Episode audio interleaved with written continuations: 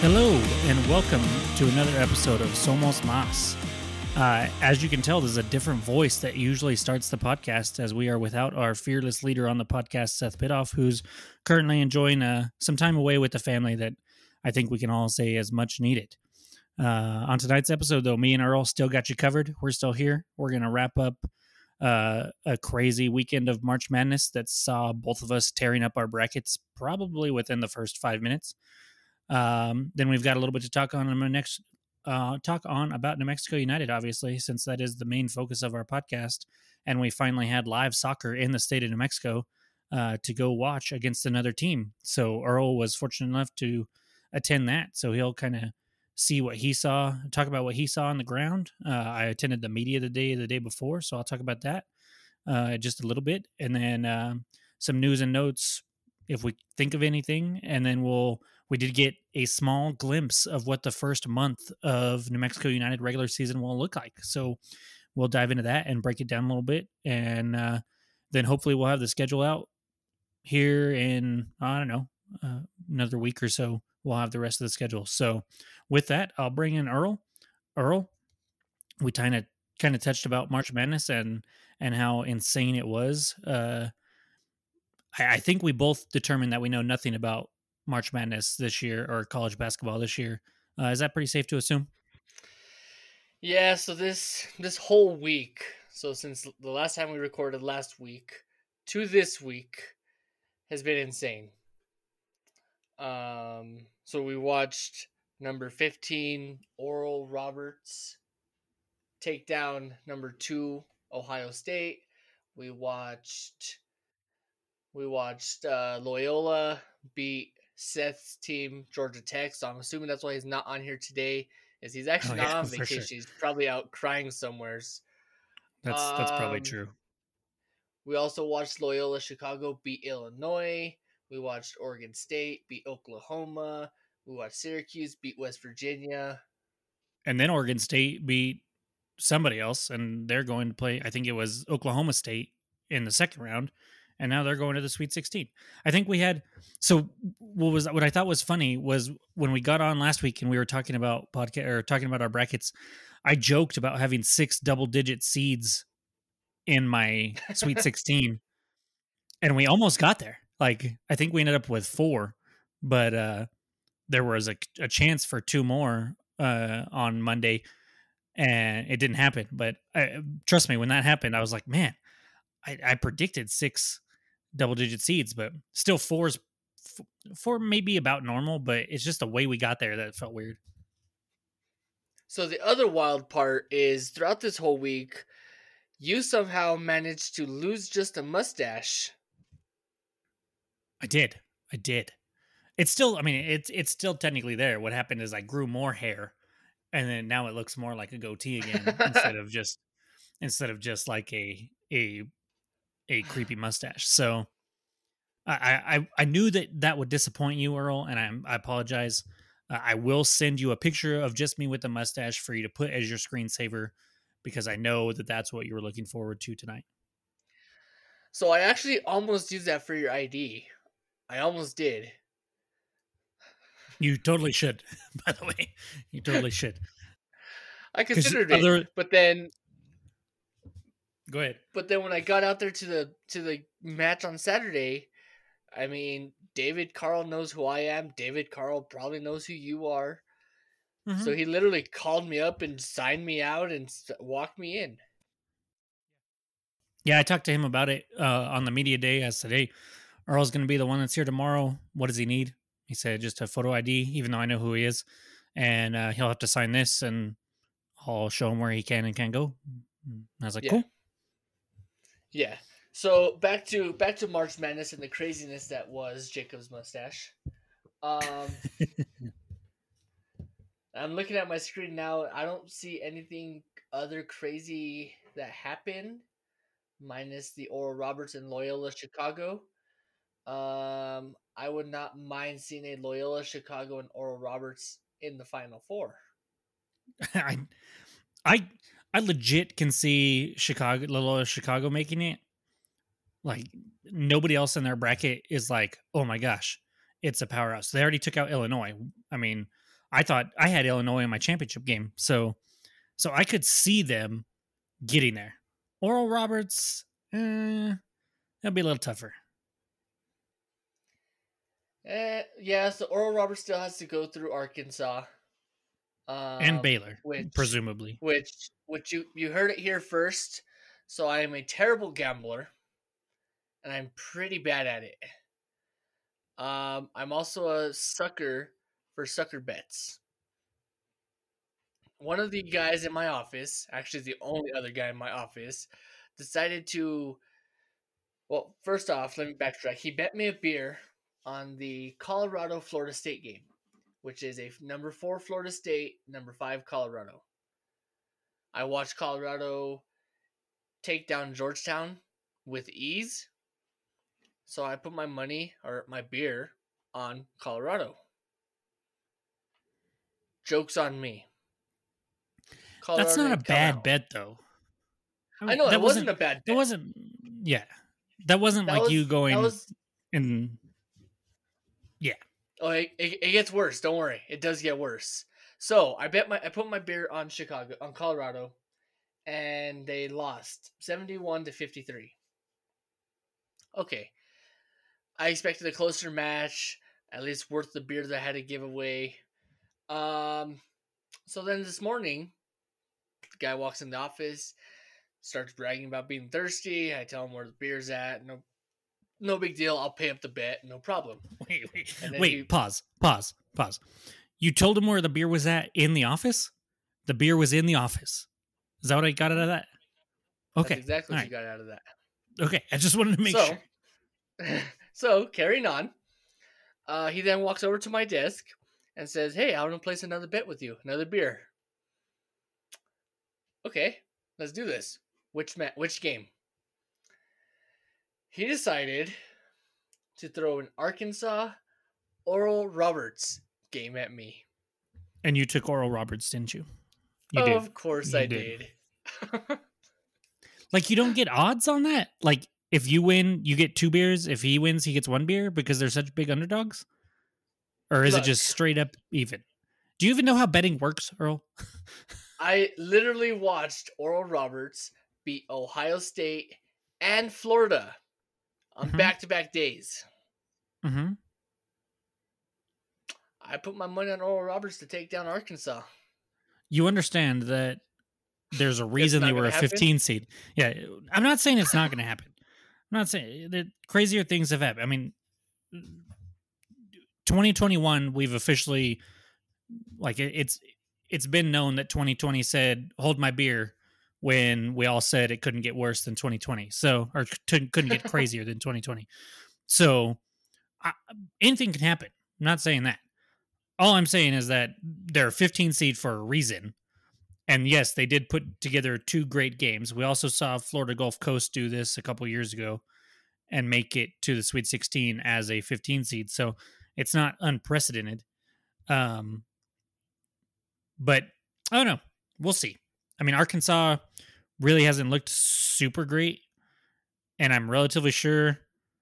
No, in fact, let me double check this. But I want to say that I was reading earlier the ESPN had reseeded the 16 remaining teams. And I think they might have seeded Oral Roberts over Arkansas.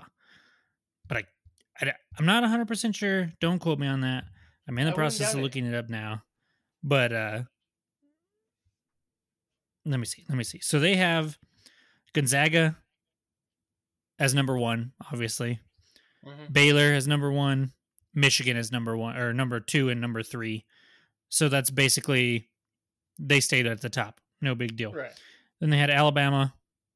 Then they had Loyola Chicago at number 5, which I thought was pretty cool. Villanova at 6, Florida State at 7, Syracuse at 8, Houston at 9. Okay, so they had Arkansas at 10 and Oral Roberts at 11. So they see them as right there next to each other. So who knows? Crazier things have happened. All I know is that this is by far the worst bracket I have ever done.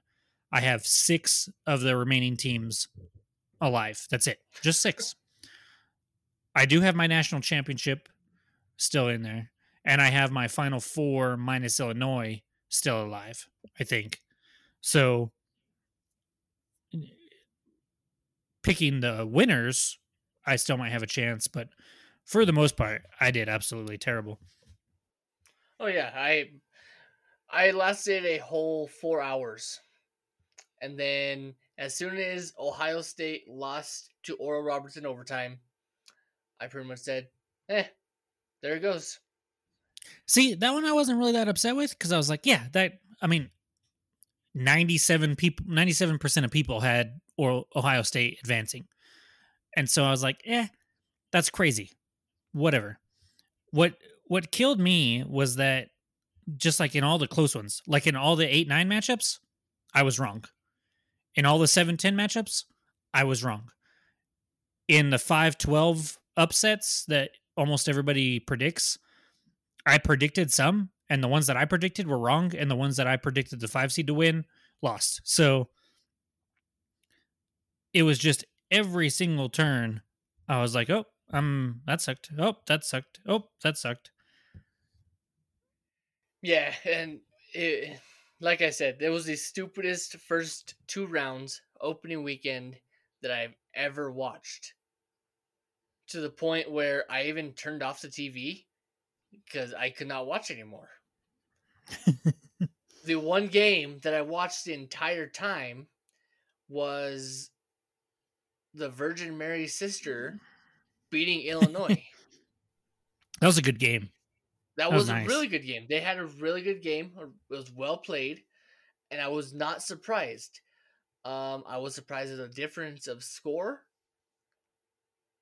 but I'm not surprised that Loyola beat them. So I predicted like 4. I think I predicted 6 upsets, like double-digit seed upsets, and I got 1 right. And it was the year of upsets. There were upsets everywhere you looked, except for the ones that I picked. Yeah, I mean, it was a good weekend. If you wanted upsets, it was a really, really good weekend for that. If you wanted to get pissed off and tear up your bracket, that was also a really good weekend for that. Well, at some point, I think everybody that fills out a bracket will, at some point, everybody goes, okay, my bracket's busted. I'm just rooting for chaos now. I think that point just came way early this year. Yeah. So yeah, I think mine was when Loyola and Illinois started playing. I was just like, screw it. I have Illinois as my tied or in my championship game, but I want them to lose this game. I want chaos now. So that, I will say, I still think Gonzaga is going to be the winner. I don't think that changes. I think they've played the best basketball by anybody. They have the easiest road to the Final Four. Who knows what they'll face when they get to the Final Four. I like their chances. Well, even at that, I'm trying to look now real quick. So this coming week is Sweet 16. So they have to play a 5 seed, and then they would have to play either a 1 or a 4 or a 2 and 11 to get to the championship. Mm-hmm. Well, they play Creighton this year, or they play Creighton in the Sweet 16, and then 2 days later they will play either USC, who's a 6 seed, or Oregon, who's a 7 seed. One of those two.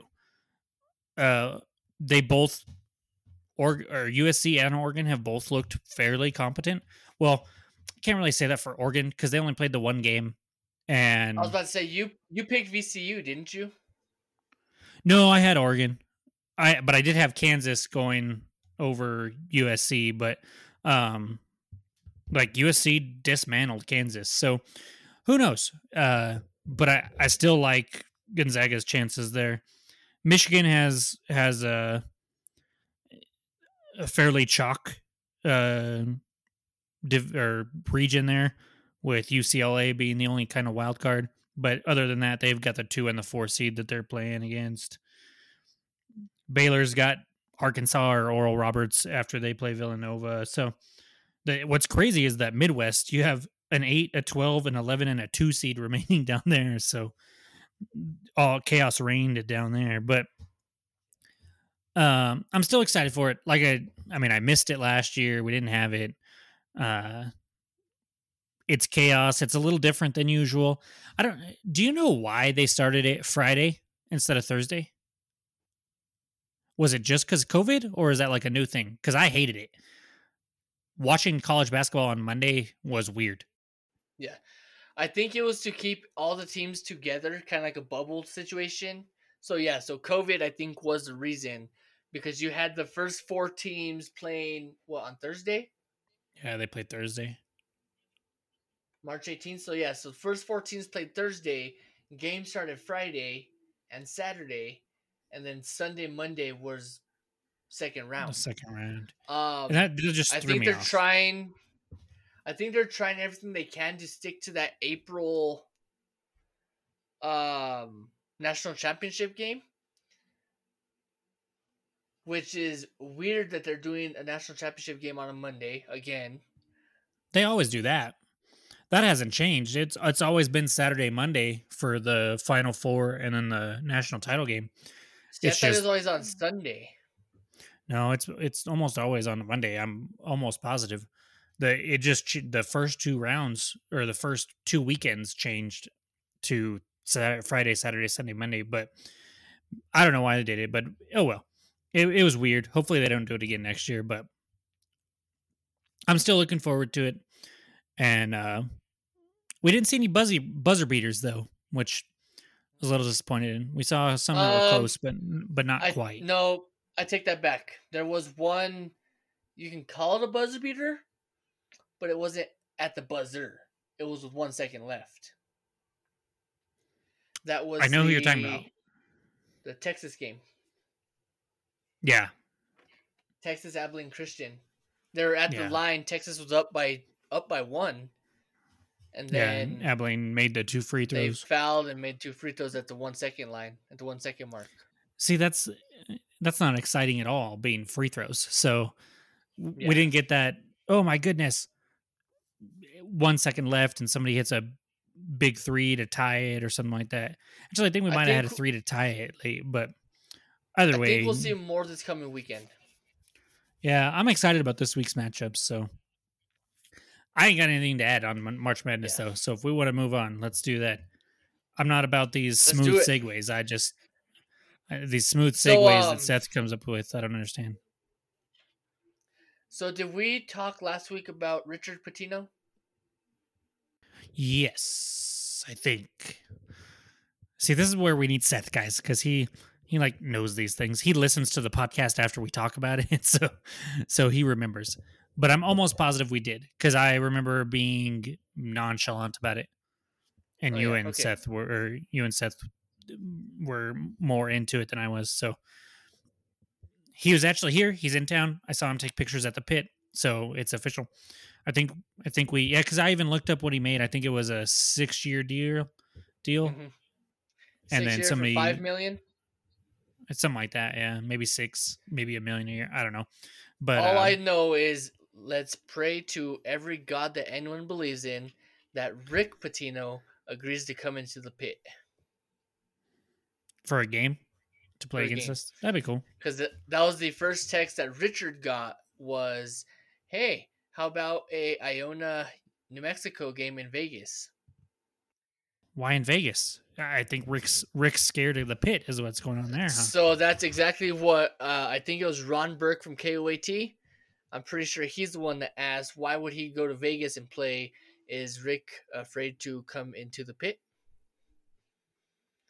And Richard being the competitor that he is, I really like the guy. He says, look, I can't answer that question, but yes, he is. So I like this new Richard Pitino coach. It'll be nice to have some kind of fire going into the Lobos. Hopefully it surmounts to something. Yeah, we'll see. Only time will tell. Anyways, let's get to what we actually talk about here, soccer. Yeah, let's get to this weekend. So Friday, they had a media day, which is basically just it's a day for the media to go and see a very little bit of practice, and then talk to some players and coaches at a press conference like we do after the games. And yeah, you guys couldn't make it. I, at the very last minute, said, all right, I'm going. So I took the day off, drove from 7 o'clock to 10 o'clock to Las Lunas, got up in the morning, went to that, and then drove back, and then got in a car and drove to Las Cruces. So it was a busy weekend, but I thought it was worth it. Like seeing a soccer practice at that level was fun. They did some cool stuff. I saw some stuff, got some pictures, talked to some people, and then interviewed, I think it was Kalen Rivas and Dev. And then a little bit after that, Coach and Troy came up there. But it was a good time there. And it's a press conference, so they're not super candid, but it felt good to see people and talk to people, and it felt like normalcy was coming. And then that led right into a soccer game with fans in New Mexico that you were fortunate enough to go to. So, you know, I watched the feed, and it was rough, to say the least. The announcing was spot on. Tyler always does a great job. And then they would cut to Spanish, and I had no idea what he was saying, but I was fully engaged to what Manny Esquivel was saying. So he had me going. We scored a goal, and he was there, and he went crazy, which is what I wanted. So so that part was awesome. But the video quality was questionable, and then the angle was kind of questionable. So as far as what I could see, there wasn't a whole lot. So I'm going to defer to you and what your takeaways were, having being there live and seeing a little bit better than I could, and see if that kind of matches up with what I thought I saw anyways. So before I touch on that part, before I touch on the media aspect of it, I'm going to go and be the fanboy that I am. Yeah, because that's what I want. It was the greatest feeling in the world. I can almost be willing to compare it to my wedding day.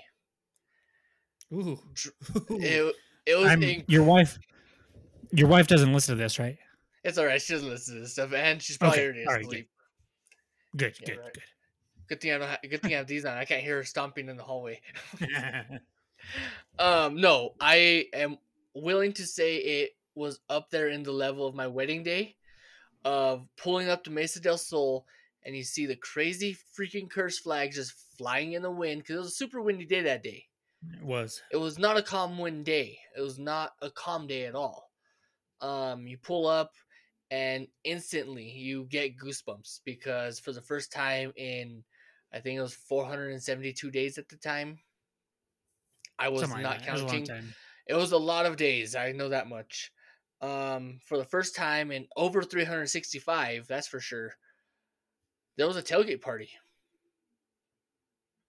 And there was beer, and there was food, and there was fans waiting to go in. And then you walk up and you talk to David Carl. I got my press pass. I got everything I needed. Went back to the tailgate, because that's where all the fun was happening. And met up with long-lost friends. Mm-hmm. Friends like Sombrero Man. Friends like one of our own still, Rachel and Little Miss. And that's all before we got to the game. Yeah, and talk about I was having so much. The only reason why I decided to go to media day is because I was having so much FOMO about Saturday that I was like, I have to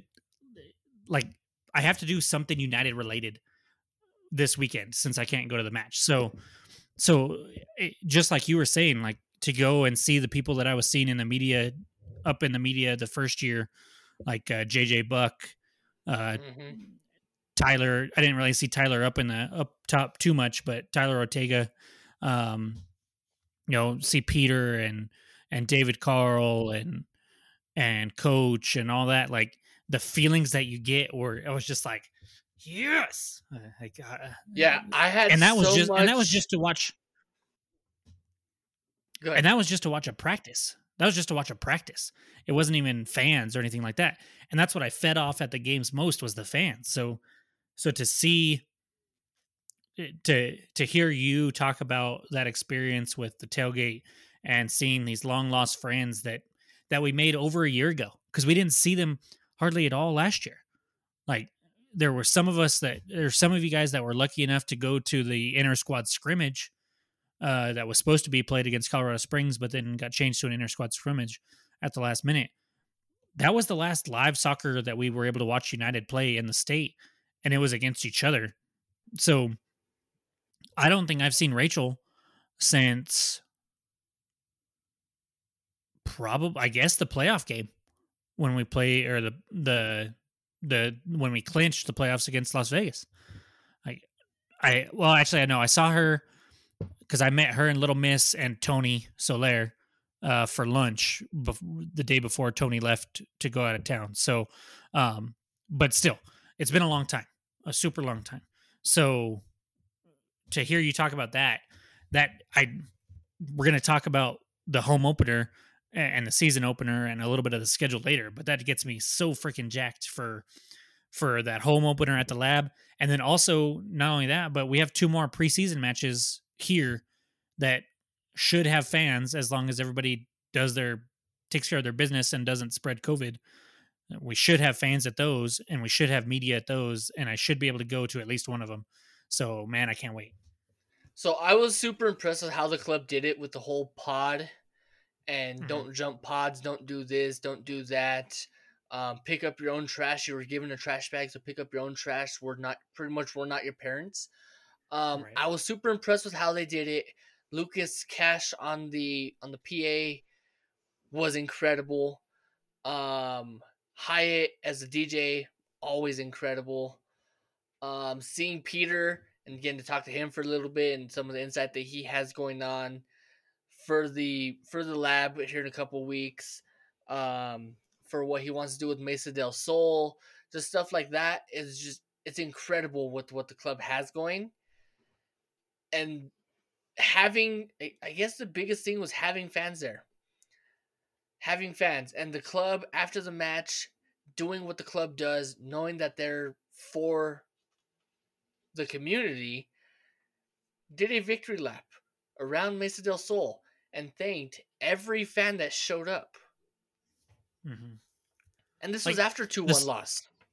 And that's what I was about to say is the soccer seemed so secondary to everything else, even watching at home. Like I found myself like they'd be panning back and forth, and I was trying to watch soccer a little bit, but I kept seeing myself look at the fans and see the pods that were right by the camera and just go, man, I'm so happy that they are there. Like I really wanted to be there, obviously, but I was so happy that they were there and they were able to experience it. And I know talking to the guys the day before at the media day, they were all so excited, not just to be playing in New Mexico for the first time in ages, but to have fans there was so important to them. And you could hear the excitement in their voice when they talked about it. When you asked them a soccer question, they were like, yeah, it's the. But when you asked him about the fans, Sergio was asked. Sergio wasn't even asked about playing in front of the fans for the first time. He brought it up himself after he was asked about something else, and he circled it around to, yeah, I can't wait to play tomorrow in front of New Mexicans for the first time. Being a New Mexican, I'm super proud of them and proud of the support that the club has and all this stuff. And I don't quote me on any of that because I paraphrased all of it, but he was just super excited to have fans, and it was a huge deal to him. And then Devin, of course, Devin's played in front of packed houses, but the other two up there were Sergio and Kalen, and Kalen still hasn't played in front of a rowdy crowd at the lab. And I'm not sure he will this year either, because we will be restricted probably through the whole season. He will. But I mean, like 15,000. He probably won't get to 15,000, which is okay. That'll be next season. What he will get, from what I was talking to Peter and what he was saying, is that the club is trying to push for 50%. 50 being 50. Right now, as it stands, they're at 33%, which is why they had to pick Mesa del Sol, so it could kind of fill Mesa del Sol and make it feel like a packed house, just because of the number standing of it. But yeah, so Peter was saying 50%, and even at that, at 50, so 33% of max capacity of the lab was like 4,200. Yeah, sounds about right. So 50% of max capacity is a Wednesday night game. Well, 50% would be between 6,000 and 7,000, which would be lower than our lowest game last year, or that your first year. Our first year, that Wednesday night game, our first victory was the lowest attendance we had, and it was over 8,000. So it won't be quite to that standard. But I mean, I can't wait for Kalen and some of these guys that played last year but haven't played in front of a packed house to play in front of that 12 to 15,000 crazy psycho fans that we saw that first year. Right. So on Saturday, we did have a press conference after the match, which we will talk about the match eventually. Maybe. Well, like I said, it was secondary. So I do want to get some of your thoughts since you were there and could see, but for the most part, I don't. Just give me all the little tidbits of stuff that I missed that I could have never seen on TV. That's what I love. Right. So after the match, they threw up the press conference, which was kind of a surprise. We didn't expect it. No one really knew what was going on until we saw David Carl waving his arms. We're like, hey, cool. We got invited to a press conference. Yeah, that's exactly how he was. Like, we're like, oh, I think he's calling us. Cool. So we get over there and we have Cello, we have Brucey, we have Coach, and we have Yearsy. And one of the questions I brought up for Cello was, what's it like playing in front of New Mexicans, not who are cheering for you, not against you? Because he played in the lab in 2019 or whatever season was before last. 2019, Earl. Whatever it was. So he played in RGV for 2019 in the lab, and he said it was pretty hostile. It was uncomfortable. It was not a fun place to be.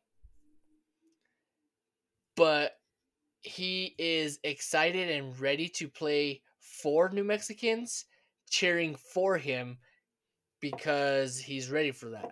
He was excited with the 500 I think we had at Mesa del Sol over the weekend. If that, I don't even know if we hit 500. I think it was between 3 and 4, but I could be wrong. It was somewhere there. He was super surprised by that. So seeing how the fans turned out on pretty much like last minute, selling out within 3 minutes, and then showing up and the crowd is loud. The curse was mid-season form. They were pissing off caterers. They were pissing off the El Paso players. So one of the rules at the match was, if a ball comes into your pod, don't touch it. Well, our pods were square, and so was the penalty box. So when Dev was taking that penalty kick, the curse was also chanting to Logan Ketter not to touch the ball. It was the best feeling in the world. And I cannot say it enough that the steps that the club took to get fans in there, the steps that the club took to keep the fans safe, that was the main thing, was keeping fans safe, was top notch. It was top shelf. Everything they did was perfect. I'm sure they'll have some kind of change for the next home game. Judging that they had about 400 days of plan for this, they did perfect. I love it. I love that they were able to pull it off. They were able to have people there. And then at the last minute, like as last minute can get, they decided they were going to stream it because so many people wanted to see. And, I talked about the stream briefly. The picture quality was a little rough. You said they were filming on a drone, basically. I talked to Tyler. It was on a tripod, but it was loose the first half. It looked a little bit better the second half, but my main problem was the angle because it just wasn't high enough. But they were like, yeah, we were filming in the back of Clint's truck, man. I don't know what, we couldn't do anything else. I mean, I was out there the day before. There's no infrastructure out there whatsoever. So right. I completely understood it. But, and I think they're going to try to stream the other two matches that we have at home. I think they'll do a better job. And they did that for the fans. It wasn't for them. They made themselves look worse by doing it and not having grade A quality stuff.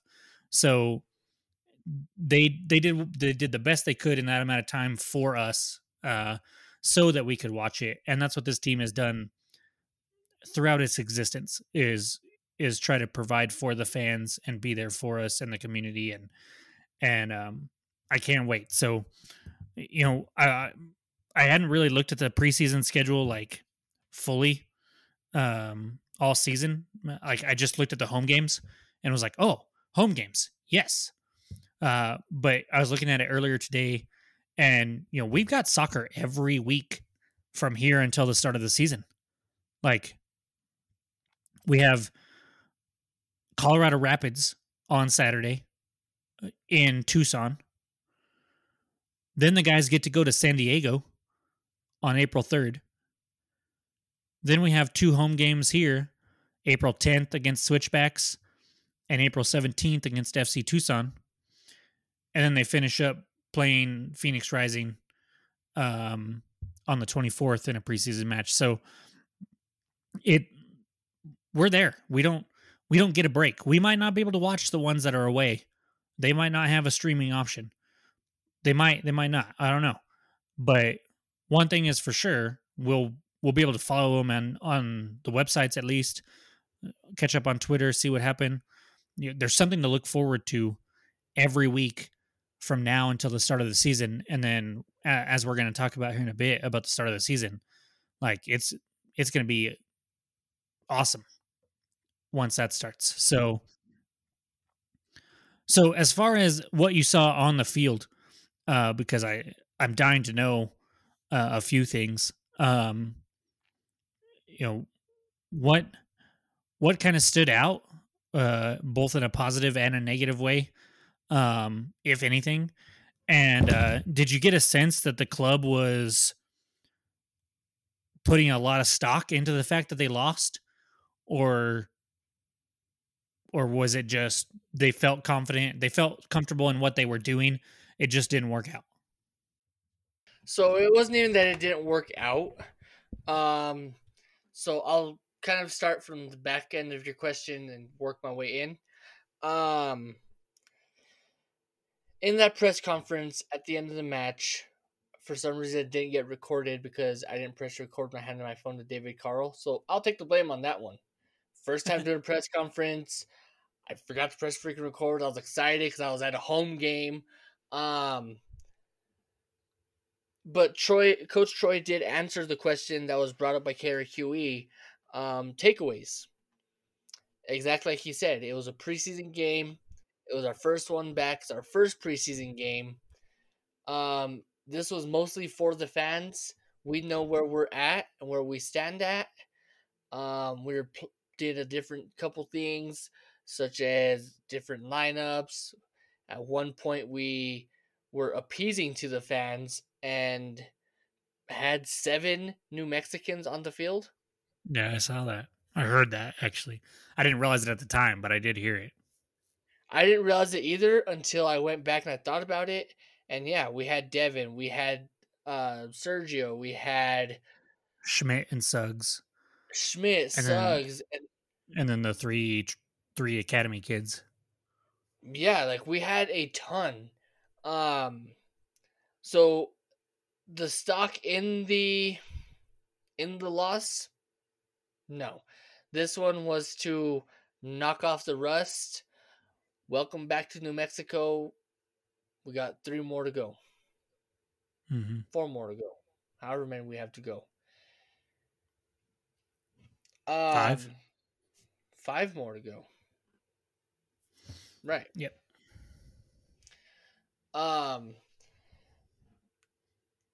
Takeaways, though, from my point, I didn't see anything negative.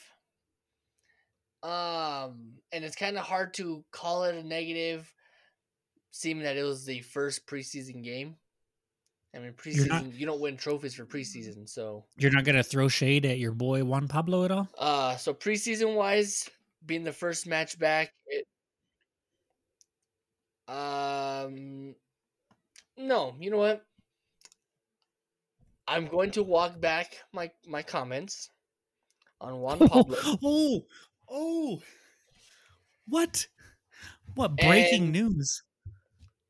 And I will give him a fair shot this year. Why the change of heart?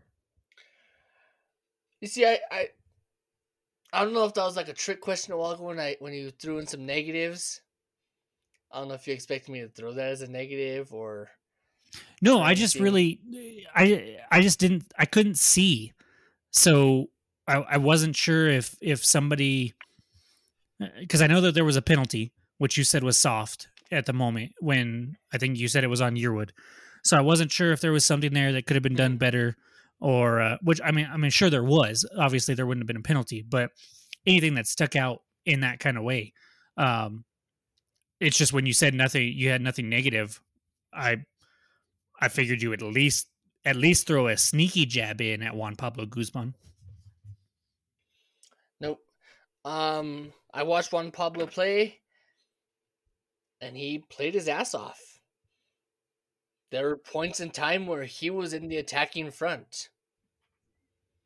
He was constantly chasing the ball. He was not the Juan Pablo that we watched last year or year before. He was energetic and he was constantly around the ball or asking for the ball or pursuing the ball. Nice. So I was impressed with that part.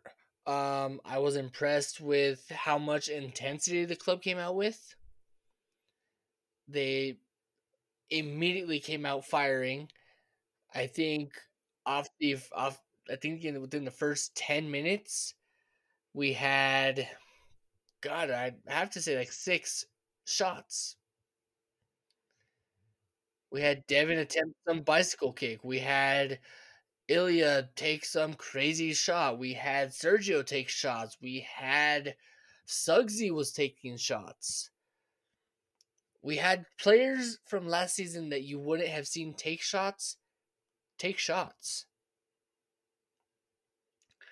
It was different to see the club in a 3-5-2. Coach Troy said he was just trying to experiment. He likes where his roster is at and was seeing what else he can do with the roster. To see them come out in a 3-5-2 was different. I don't know. We saw that some last year. I mean, we would see, you know, there some combination of Tete, Ryden, Hamilton, Salih, Yearwood, some combination of those in the back. And then we would see Suggsy and Yearwood or Suggsy and Brucey or somebody like that as more attacking wings when we had the ball and dropping into a back five, really, when we were in defense. I mean, we saw that some last year. We saw 3 at the back anyways a lot last year. So the formation didn't really surprise me. I think. Go ahead. I think what surprised me about the 3-5-2 was the fact that we didn't have help falling back. We didn't have Brucey falling back. We didn't have Suggsy falling back. We constantly had Brucey, Suggsy, Dev, Ilya, and Sergio in the front attacking. Yeah. Like, we constantly had a five-man front, but then those we would have Suggsy and Brucey fall back into the mid and get the ball back. Yeah. Yeah, so like I said, I couldn't really see. I'm going to tell you a few things that I think I saw, and you tell me if you saw what I saw or if you didn't notice it or if I was just completely wrong. But what it looked like to me was the first thing that stuck out was Brucey looked to attack way more this year than he did last year. Now, I know last year we kind of had him moving around a little bit, but I thought he looked great out there on what would have been the right side in that first half, all the way near the touchline, the sideline, just pushing and attacking. And I know he got a ball where he had a lot of space to work with in front of him, and he just drove right to the box, man. He didn't try to do anything fancy. He just drove right to the box, tried to make a play. It didn't work out, but I just loved his attacking mindset this year compared to what I saw last year, where he seemed a little more timid and a little more defensive minded. So is that right? So you kind of just talked about that. So right. So yeah. So I saw that as well. That was one of the things so I was in the same pod as Andy Hageman. Sorry if I mispronounced your name. Chris Walker and Adri Cortina. And all four of us were talking how we kept seeing Brucey in the box. We saw Brucey in the box. At a point, it was Brucey, Sergio, and Dev in the box. And that was the point that you were just talking about, where Brucey, instead of taking the shot, he passed it to Dev.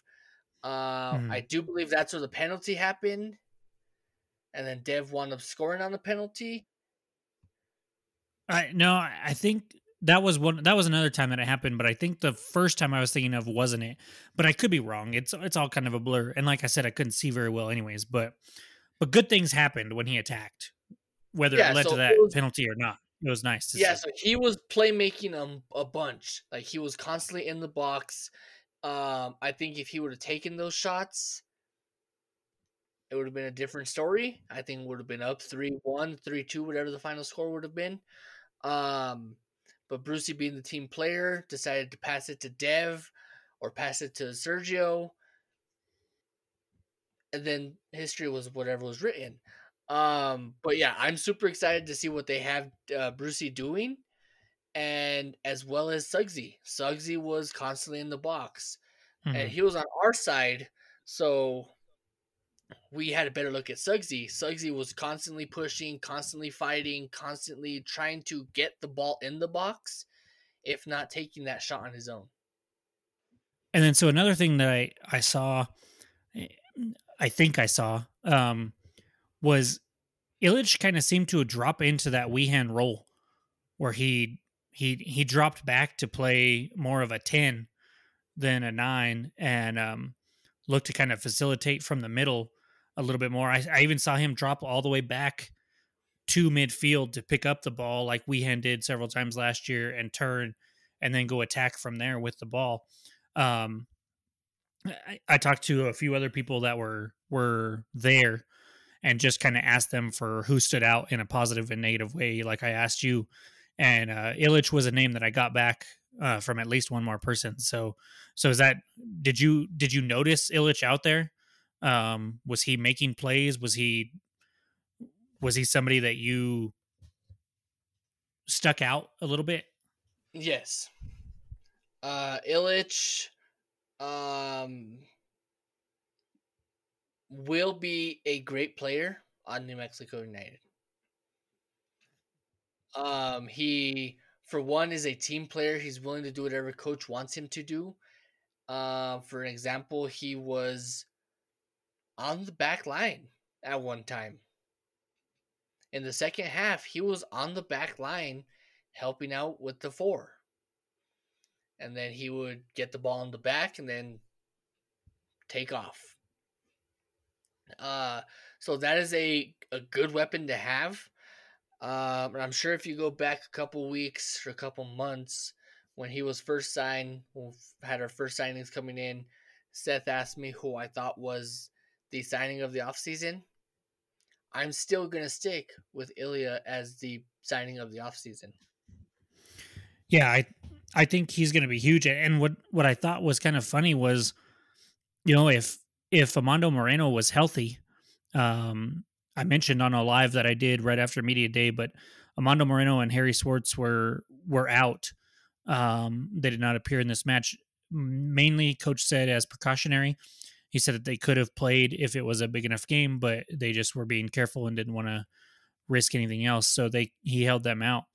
And I was thinking when I saw the starting lineup that if Moreno's in there healthy, does he start right there over Illich? And then, so there's just so many things that I have no idea. Like, I don't know if this starting lineup is the starting lineup that we're going to see come May 1st, but I do know that it was a very solid starting lineup, and that was without Harry Schwartz, Armando Moreno, Brian Brown had just got there. The Friday that I went was his first practice, so he just wasn't up to speed with everything yet. So he didn't get as many minutes. So but you're still missing three. Yeah, he did still come in and still looked pretty good. From what I could see. So yeah, he had one off the crossbar. He had one that was barely deflected by the keeper. He was going. So striking wise, we're set. Midfield wise, we're set. Mm-hmm. And go ahead. We have a team that is so well-rounded, I can't see any flaw on the team. You look at the bench, we have an incredible bench. And that's one of my notes that I put here. The biggest problem that Coach Troy has right now is who his keeper is going to be. Yeah. He touched on that briefly on Friday, and the keeper is something that I wanted to ask you about. But before that, he mentioned that he had a lot of pressure on him this year. He felt like he had more pressure on him this year, just trying to come up with a starting lineup every day. Like he knows that he's going to piss some people off if they're not out there because they're good enough to start, but they're on a deep team where there's a lot of people that are good enough to start.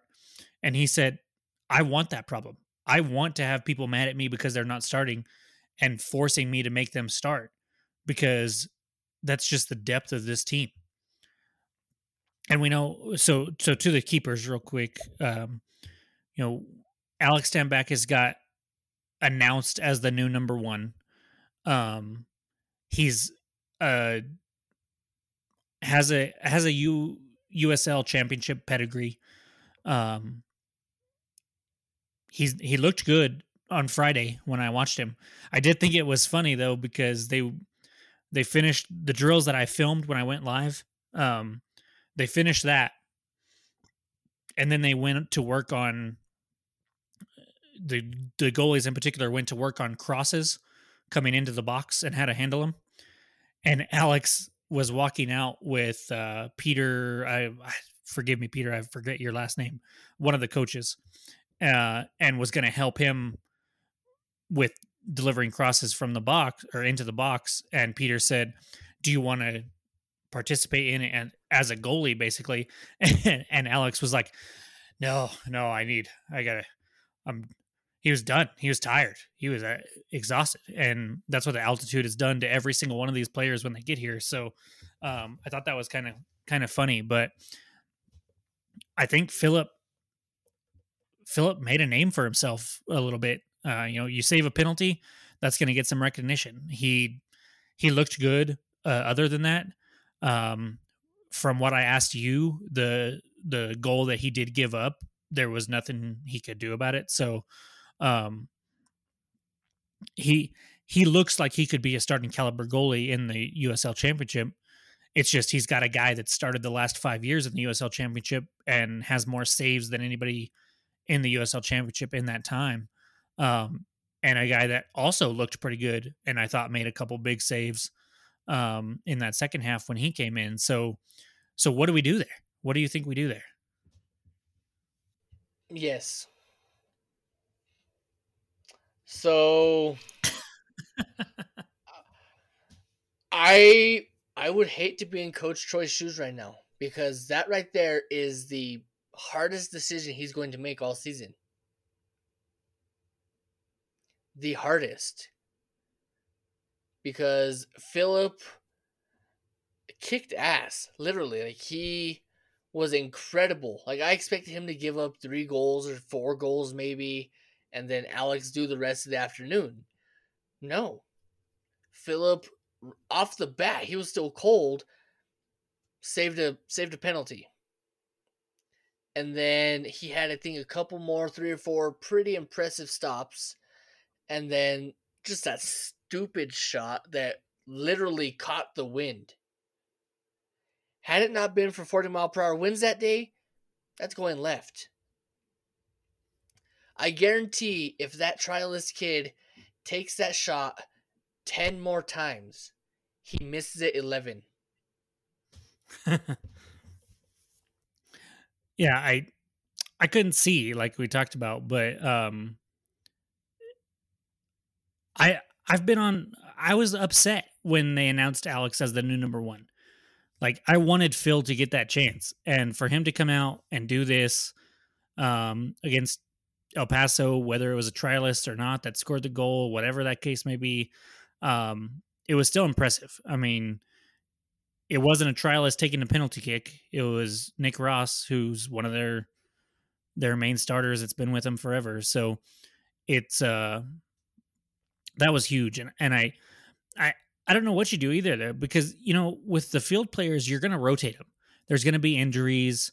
People are going to need breathers here and there. So, like, everybody's going to get minutes there. But I do think goalie is one of the ones where it's like, okay, this is my guy.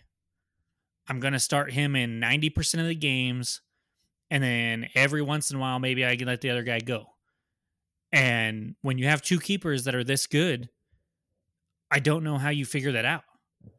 And what I think happened last year, which is a little sneaky, is we had 3 of those guys. Because Ben proved he could be a starting caliber goalie when he was on loan at Reno. And now he's a starting caliber goalie in Oakland. And we're going to see him, I'm assuming, as the opening day starter. And I assume he's going to do really well. And then Cody went to the MLS. And now Phillip is in this position where we don't know who to start, him or a guy that's been in the USL Championship and been dominating for 5 years.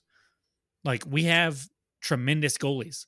So I don't, like you said, I don't envy Coach right now for anything, except for the only thing I will say is that he probably can make mistakes this year with lineups and maybe formations and stuff, but we have the talent where it's going to bail him out this year. Like, no matter what starting lineup he puts out there, I'm going to be like, dang, that's a good looking starting lineup. And that could be with anybody out there. Yeah, the other name that I want to mention here, Go ahead. That's all right. I just have one more name, but I'll do it after you. I was super impressed with the starting lineup that he threw out this past Saturday.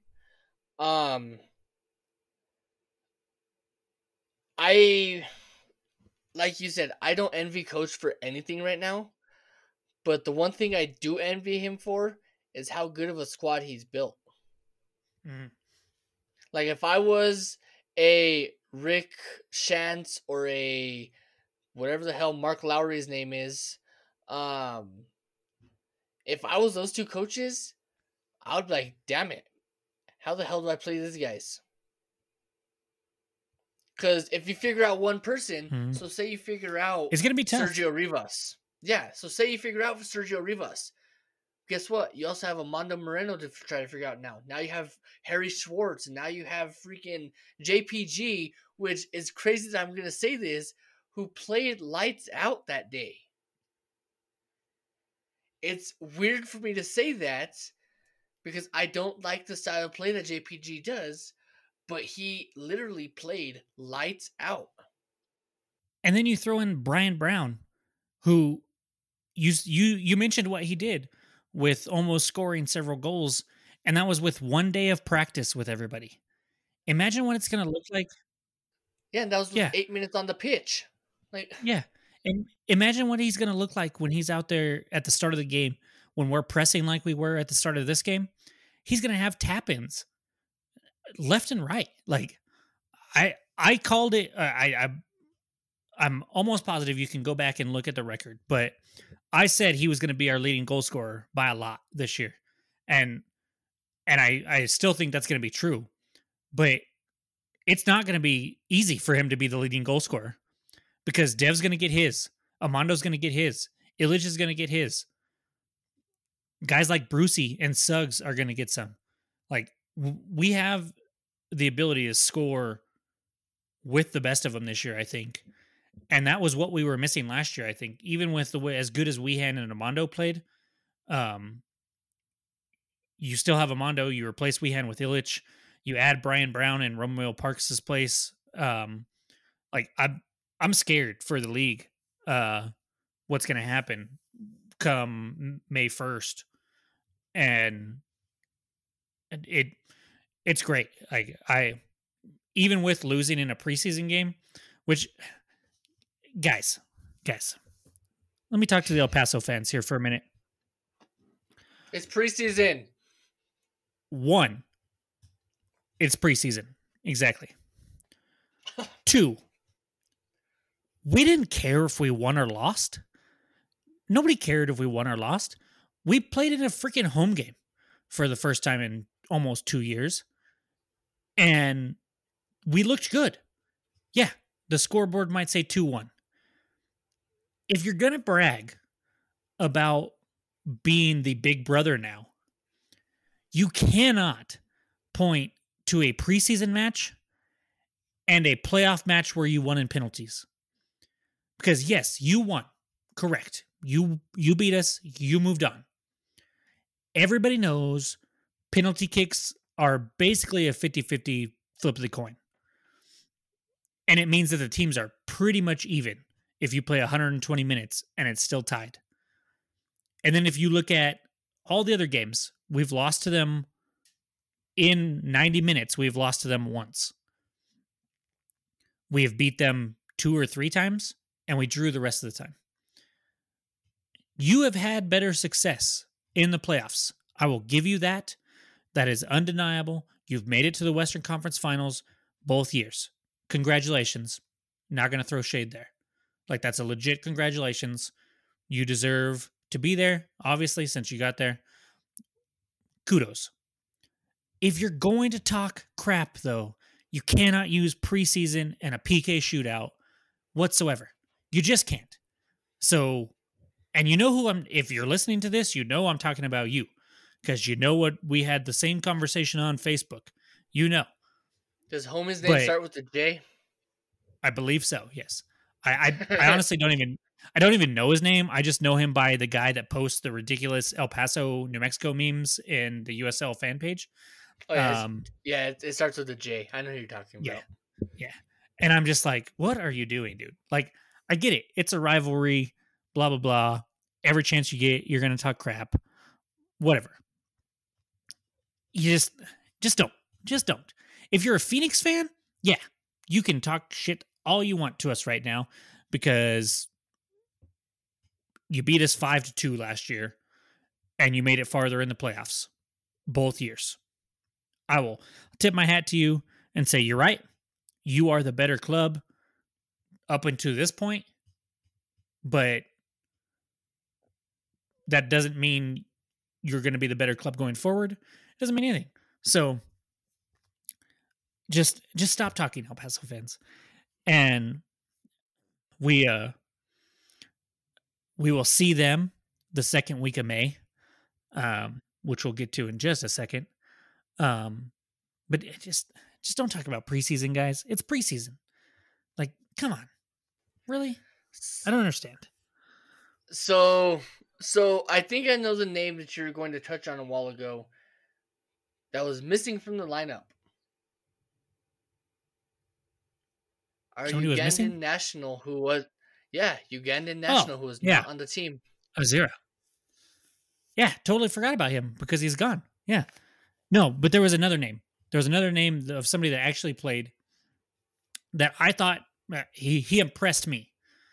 I didn't expect much out of him. Aiden. Yeah, dude. This kid went in there and played against men and held his freaking own after being announced the day before. And he was out. He picked up a yellow. Yeah. Dude, I was like, who's this kid? And when is he going to play for us? I can't. And then to name another academy player, I couldn't see him during the match, during the El Paso game, but during practice the day before, he really stuck out to me, and that was Amando Munoz. Oh, crap. Sorry, Amando. I don't remember your last name officially, but he looked impressive to me in practice. So I'm like, dude, these kids, if we can hold on to them and develop them and they start it's got to be crazy to them to be able to play with Dev, Azira, Kalen, all these guys. They're just Amando, if they can learn from them, yeah. These are guys that you want to be, or you want to be, you might even want to be better than them, but they're a great, great player to learn from and to learn how to contribute to this USL Championship club. And can you imagine if I know that our dream, I know that the coaches' goals this year are championship. That is what they are looking at. They're not going to talk about, they're going to take it one game at a time, but that one game at a time, the last game that they think about, they want it to be a USL Cup. And could you imagine for somebody like Aiden and Amando and Andres Robles and a couple of these other players that are going to get minutes with us? Can you imagine being 18, 19, 17, 16, playing with these guys during practice, winning a cup with these guys, and then growing up underneath them and then eventually taking their spot and winning a cup again? I'm super excited about not just this year, but the future in general. And Coach talked about that. Something that stood out with the academy kids was how much coaching on the field they were getting from the likes of Josh Sugg, Kalen Rivas, and Dev.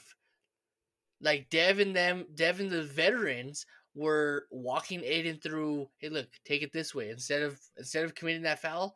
Take it this way. Instead of doing this, go around that way. You could constantly see the coaching happening on the field that Troy didn't have to coach a game because he has so many field coaches that he can literally kick his feet back in.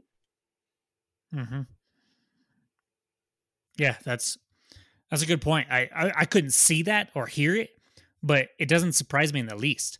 These guys, they love it.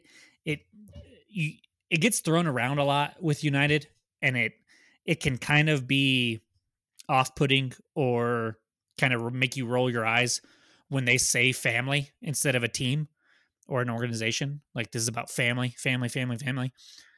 But man, you go to practice, at practice, I saw it, dude. I saw how close-knit this team already was, and it was brothers. They were all brothers out there, dude, messing around, joking around. It was Harry's birthday. So he did the run through the tunnel where they spray him with water. Dev and somebody were at the end of it with a whole 2-3 gallon jug of Gatorade that they poured on him at the end. I think it was Ilya. It might've been, I don't remember, but I saw the video on Instagram. Yeah.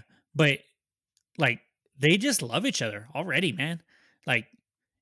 Walk in day one. Brian wasn't necessarily joking and smiles as much because I think he was trying to learn about tactics and stuff like that.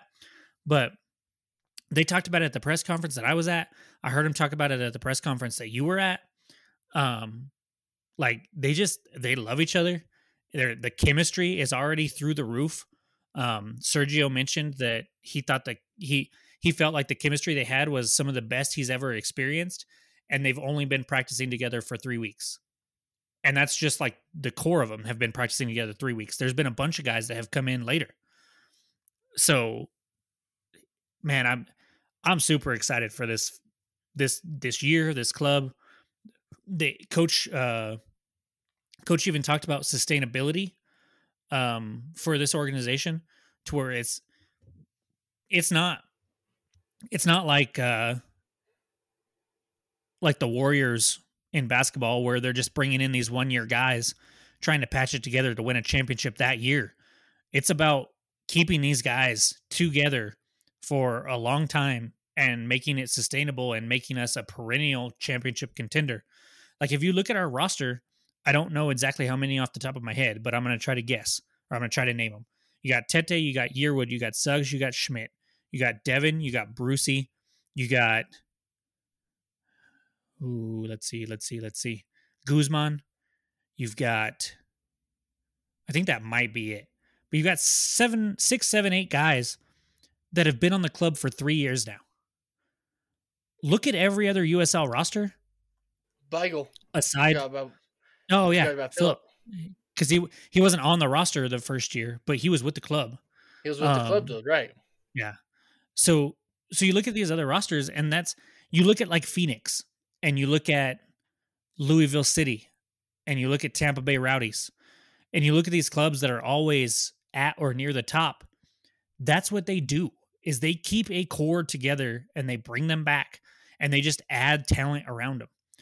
And so we're doing that here, and we're doing a damn good job of it. So I cannot wait to see what not just this year wins, not what just this year leads to, but next year and the year after that. And the year after that. Like, if we don't win a cup in the next 4 years, I'll be shocked. And I wouldn't be surprised at all if we win 2. So it'd be nice to hit 4. Yeah. So I'm super excited about this year.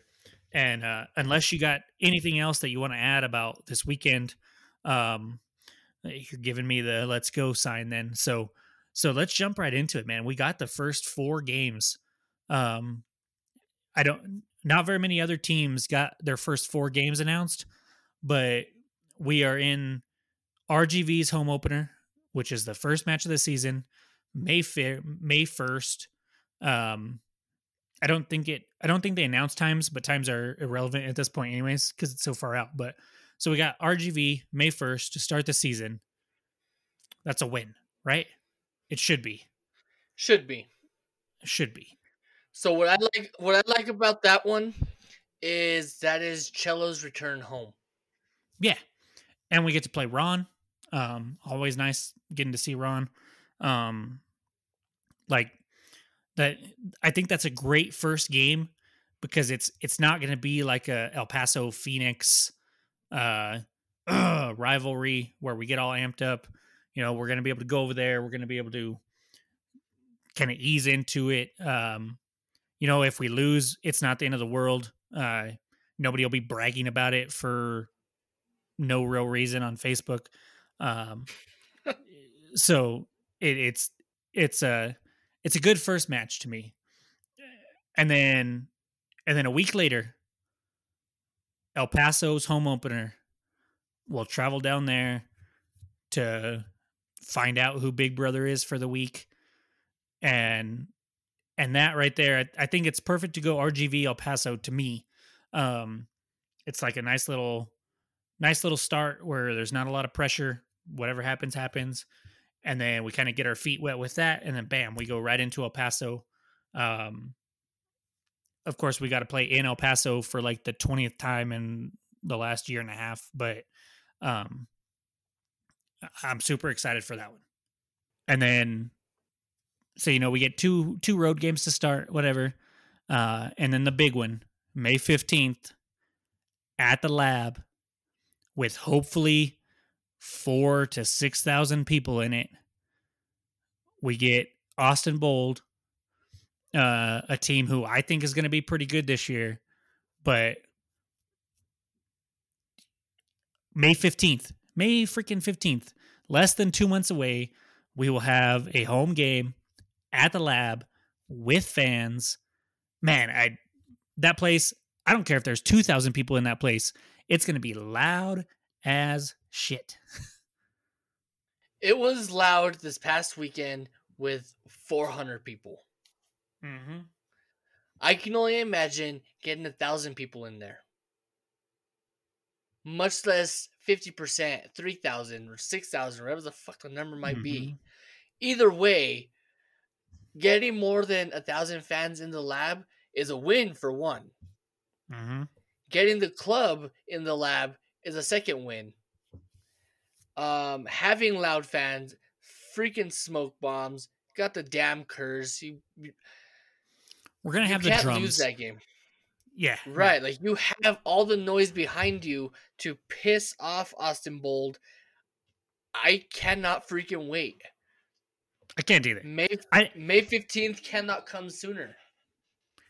And I think much like yesterday or this past on Saturday, that's not going to be about soccer that day.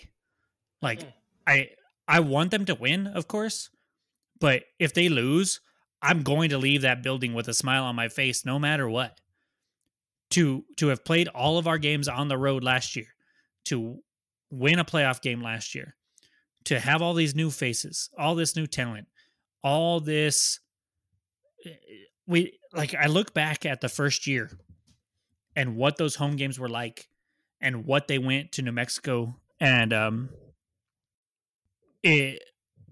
not sure if you saw, but Eliana Molina, she's the Peter's right hand woman. She lost her dad today. I didn't hear that. Yeah, she lost her dad.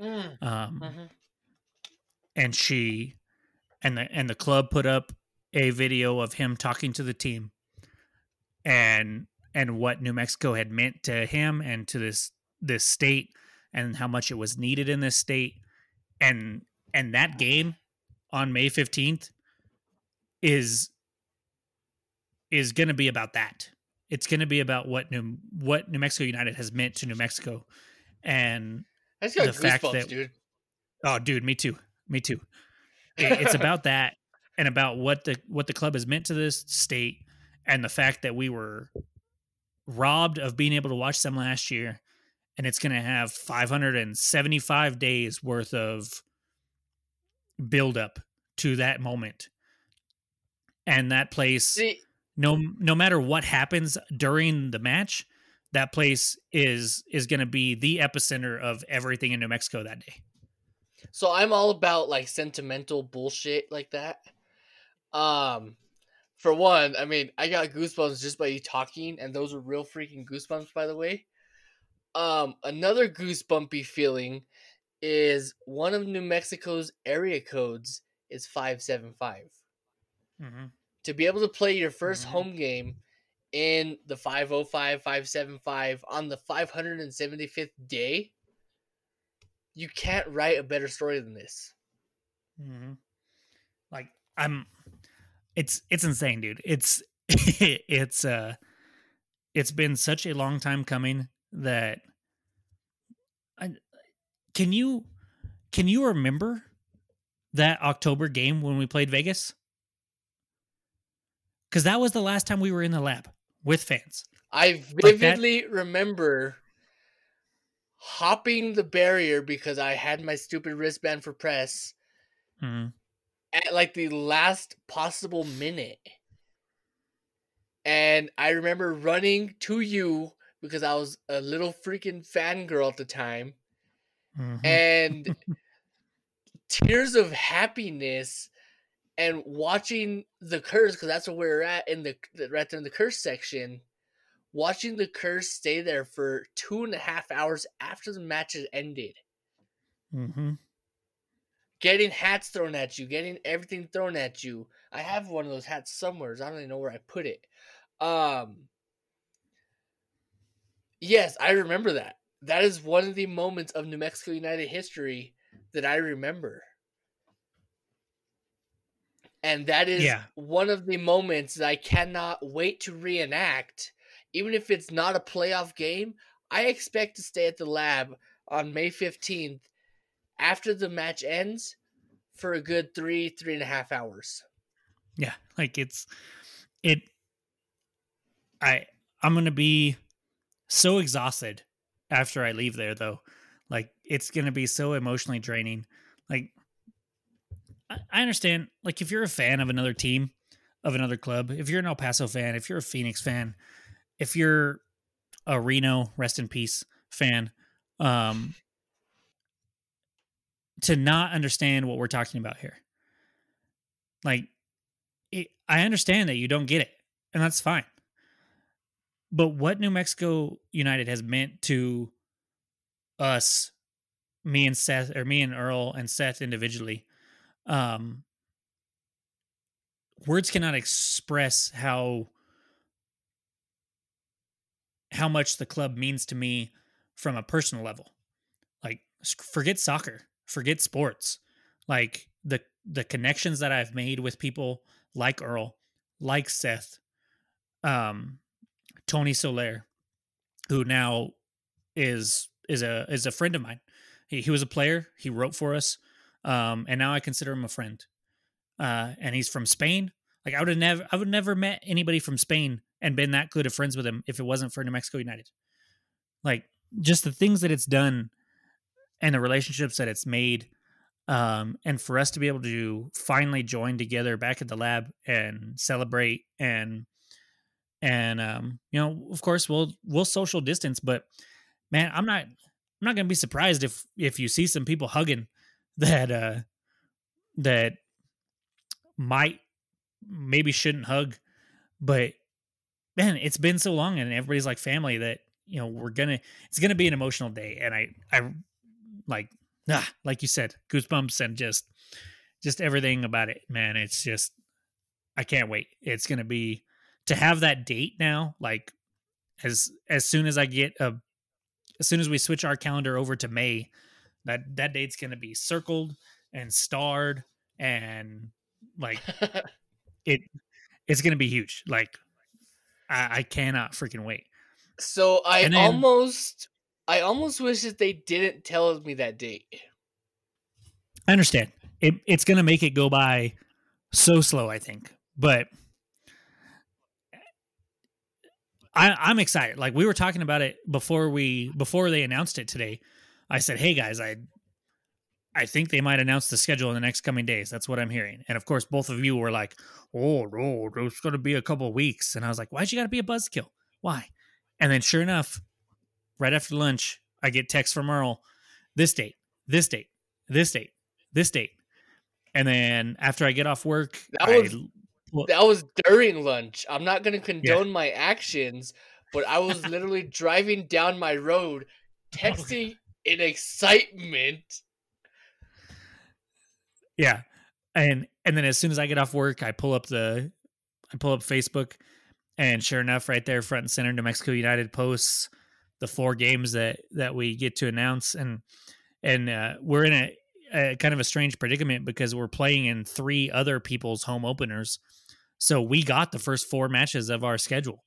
I'll mention the next game is going to be the 23rd, 22nd. 21st. 21st, okay. And that's going to be the stadium opener for Colorado Springs' new place,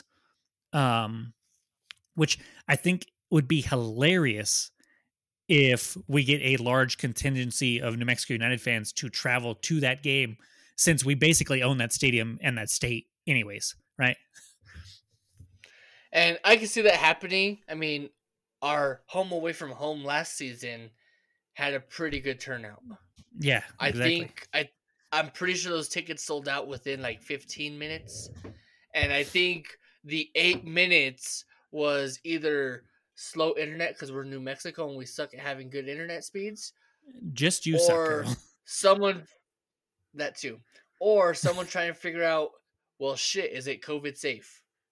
Yeah, Yeah, like, so we've got RGV May 1st, El Paso the next week, May 8th, home opener May 15th, and then over there May 21st in Colorado Springs. So we know the first four. We know the order. We know where we're going to be playing. After the first month, are we at the top of the group? Yes. I tend to agree. Like, I don't care that we're playing 3 games on the road. Like, we played all of our games on the road last year. So, here's my outlook. Just from what I saw this past weekend, judging by that, the club is super hungry. The club is ready. I am willing to buy you a beer. Another one, because I already owe you one. I'm willing to buy you another one if the club is not at 12 points after May 21st. You're on. No, actually, I take that back. You're not on, because I think the same thing. I want the same thing. I'm not going to put any bad karma on it. So how about this? If they're at 12 points, we buy each other a beer and call it good. Deal. Because I see us beating RGV. The El Paso one is the only one that I think might be a draw. I don't see us losing it, but it might be a draw. But the rest of them, I don't see a draw. I see goal after goal after goal. Oh, dude. Save after save after save. I cannot. So we beat them 3-0 in year one at the lab. It would make me beyond happy if we can just go in there on May 8th and just lay the smackdown on them and just 3-4-5-0. I would be so happy. That's a game you can talk shit about. That's a game you can post on Facebook and be like, ha ha ha, little brother. No. Not preseason, but that's a kind of game that you could be doing that kind of stuff about, and couldn't wait. I can't wait. So we're a little over a month away to the first match, a little under 2 months away to the first home match. We talked about what it means for us. I am sure that we're speaking for Seth when we say that we're beyond excited for that home opener. At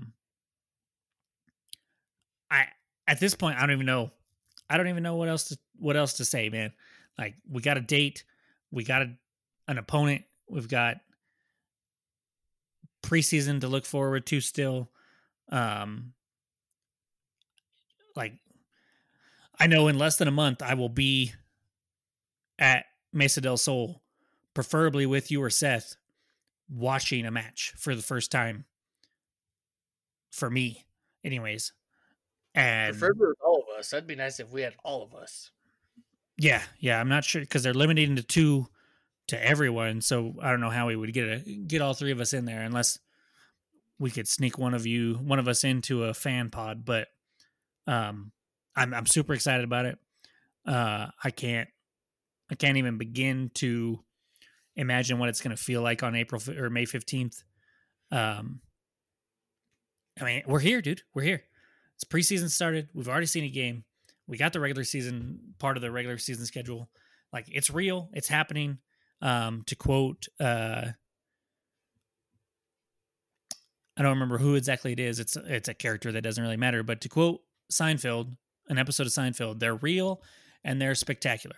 So I'm going to tweak it just a little bit, say it's real and it's spectacular that we have. You know, I'm going to top you on your Seinfeld quote. Okay. And I'm going to go with the guy who founded the thing, behind your back. We're doing it. We're doing it again. Yes. Yeah. I mean, it's insane. It's crazy what the club has done and meant to us anyways. And it's just going to be such a release on May 15th that I guess, like I said, I don't care how many fans are there. That place is going to be freaking loud. You know, they're going to hit that magic minute at 19:12, and it's going to go freaking crazy for a minute and 5 seconds or 7 seconds, whatever it is, till 2019, 2018. I can't wait. I can't wait. I'll be up in the press box. Well, actually, I don't watch the games from the press box usually, but I'll be there upstairs recording every second of that magic minute.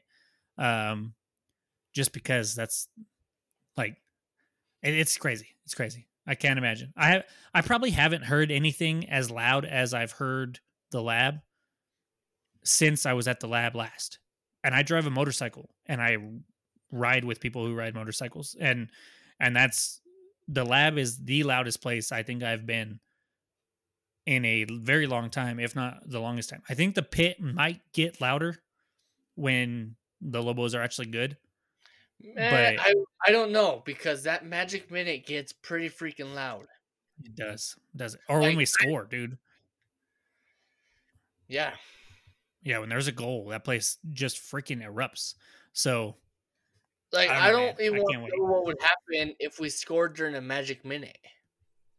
We've done it once. It was Santi against Real Monarchs the day my youngest son was born, and I wasn't there. We scored. It had just started, and he scored. But yeah, I agree. Because the magic minute gets loud, and then if we score, you know there's going to be a little bit of a bump to make it even louder. So yeah, man, I can't wait. So I'm gonna stop gushing. I'm gonna let you say any last thoughts that you have, and then I think we'll wrap it up after that. We'll get to bed a little bit early without Seth. Man, damn it, Seth. So first off, I want to obviously thank the club for what they put on this past weekend. Super incredible. It was very heartwarming to see humans in person at a soccer game in New Mexico for the club that we all love. So for that, I thank the club for all their efforts. And kind of a more somber note, my thoughts and prayers, and I'm probably speaking for Jacob as well and probably Seth as well, go out to Colorado. That is the only reason I wore this shirt today. Thoughts go out to Colorado and the families of the 10 victims that died yesterday. I don't have any words or any thoughts for what would happen if that situation were in my case. So I don't really have anything. Other than that, I mean, keep wearing your masks. Keep staying safe. If you feel like getting vaccinated, by all means, register. If you feel like getting tested, test. Just make sure you stay home. That's all I got. I'm not gonna add on to that one. Yeah. I second that. The victims in Colorado. Sucks. We had a little break from this kind of stuff while we were dealing with a pandemic that killed hundreds of thousands at the same time. So we had a break from one tragedy just for another tragedy, basically. But for them, Eliana, you and your family, yeah, I never officially met your dad, but I knew who he was still. And it's just, it sucks. The circle of life gets everybody. But you have a giant family to help you get through it in New Mexico United. So our thoughts and prayers go with you and your family as well. And, you know, I think we've all dealt with losses this past year. Earl, I know your wife lost her dad recently. We lost Sierra Duran. Lost her dad. She's a member of the Curse as well. She was in the fantasy football league that we did, not this past season, but the season before. So Seth's wife lost her brother. My mom lost her grandmother. So we've all dealt with it. It's all been a tough year. 2020 sucked. 2021 has been better in ways and worse in other ways. But when you're part of the New Mexico United family, one thing that we have to look forward to is that, you know, May 15th, like we've said, that's all going to be out the window, man. It's just going to all be love and family together. And you know, there's going to be such an emotional release from everything that we've dealt with over the 2020 and this first part of 2021 that there's going to be tears shed on May 15th. I can almost guarantee it. I think I will probably cry. I think Earl will probably cry. Seth's kind of a robot, so I'm not sure his tear glands work. But he'll be emotional, at least I know that much. So yeah, I can't wait, guys. We got a little bit of time that we still got to get through, another month and a half or so, but it'll be here, and we made it through. We'll get there. So just everybody stay safe. Like Earl said, wear your mask, get vaccinated if you feel inclined, get tested if you feel inclined. Just be safe, be smart. We've been dealing with this for over a year. So, despite what your political thoughts and views of this whole thing are, I don't care. What I care about is people being safe, people being healthy, and us being able to go watch freaking New Mexico United on May 15th. So, I think we decided that we were going to go weekly. So I think we will be back next Tuesday. I'm not 100% sure. We'll see what happens between now and then. We'll have a preseason match result to look at, but we won't really have, I don't think we'll have video of it or anybody over there that can actually talk about what they see, but we can talk about that. Hopefully we'll have the rest of the schedule. I don't know for sure, but we might.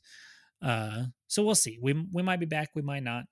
But we'll be back in at least a couple weeks.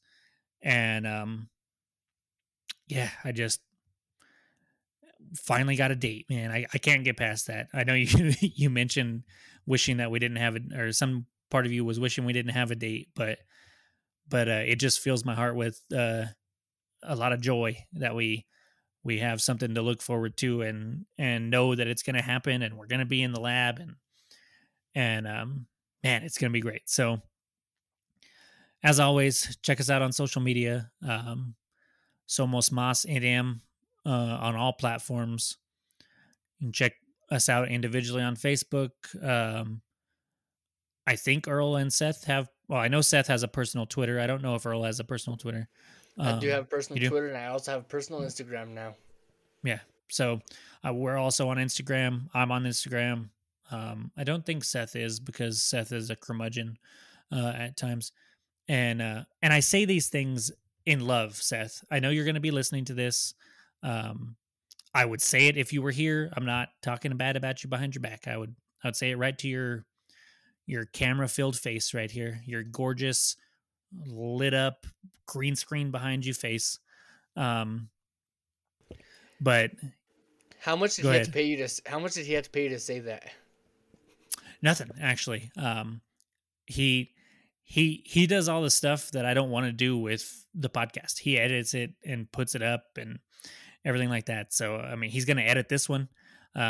We're just here recording, so we have something for him to edit. You know, he's been instrumental in keeping what was formerly Somos Latinos News alive over last year, as far as not just being Earl talking to people on Facebook, because that's what it was.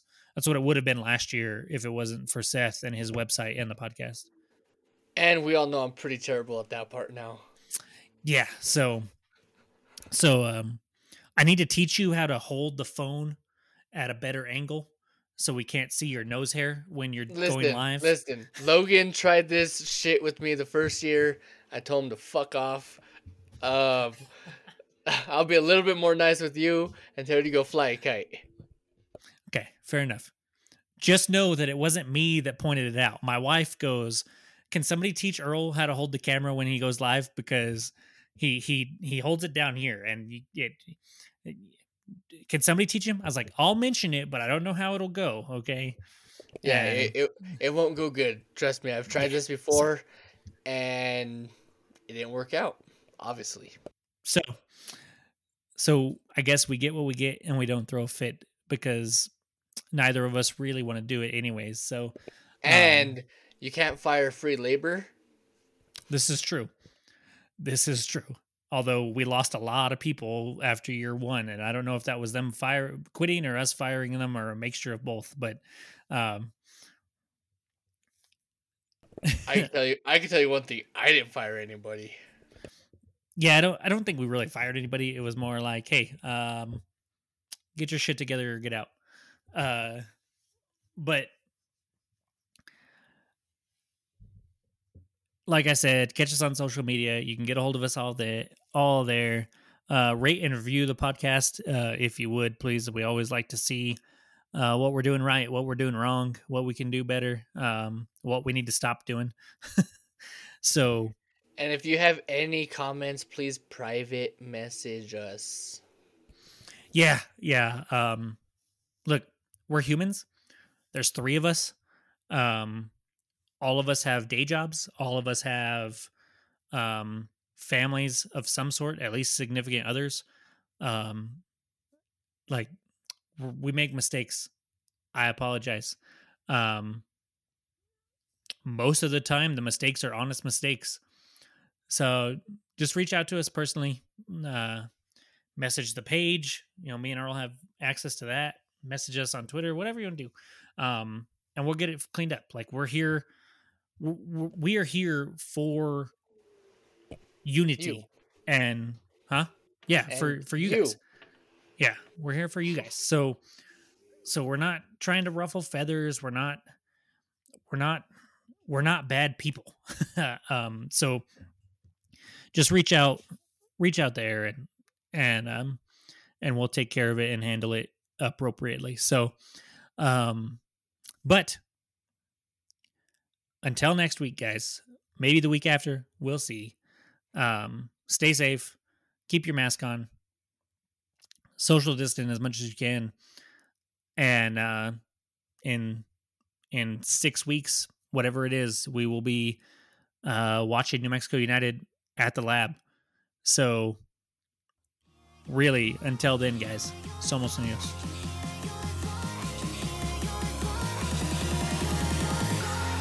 You've been listening to Somos Más, your source for the latest news on New Mexico United and weekly discussions about the sports world at large.